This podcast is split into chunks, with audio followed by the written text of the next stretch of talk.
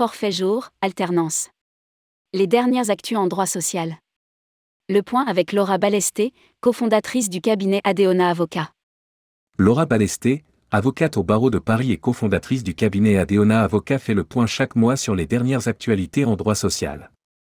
Voici les dernières actualités concernant le forfait jour, l'embauche d'alternants et la suppression du droit à l'assurance chômage en cas de refus de CDI. Rédigé par Céline Eymery le lundi 16 janvier 2023.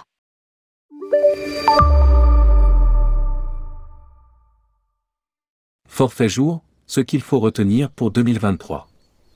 Le forfait annuel en jour est un aménagement du temps de travail qui permet de décompter la durée du travail du salarié par journée.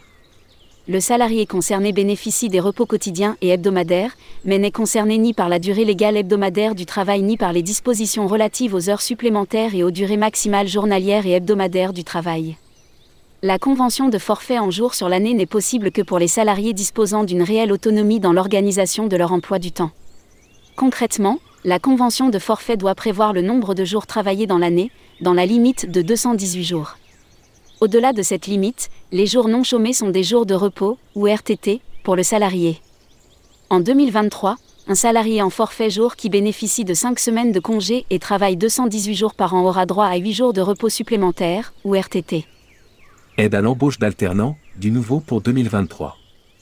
Afin d'inciter les entreprises à embaucher des jeunes en contrat d'apprentissage ou de professionnalisation, une aide financière exceptionnelle a été mise en place en 2020 puis modifiée dans ses modalités à de nombreuses reprises. Ce qui change en 2023, l'aide unique à l'apprentissage augmente mais est limitée à la première année d'apprentissage.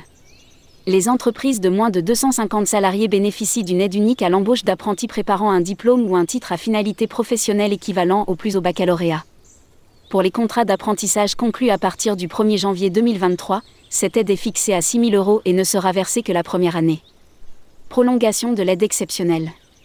Les contrats d'apprentissage et les contrats de professionnalisation conclus entre le 1er janvier et le 31 décembre 2023 pour la préparation d'un diplôme ou d'un titre à finalité professionnelle au plus de niveau 7, master, ingénieur, etc., ouvrent droit à une aide exceptionnelle, versée pour la première année d'exécution du contrat, dont le montant s'élève à 6 000 €.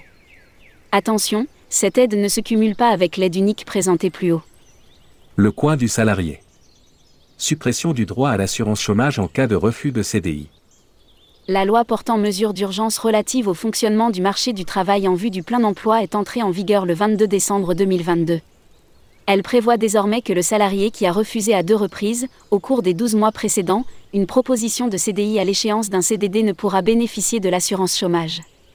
À noter toutefois que cette règle ne vaut que si le CDI proposé est similaire au CDD exercé auparavant, poste, lieu de travail, durée du travail, rémunération, et conforme aux critères prévus par le projet personnalisé d'accès à l'emploi.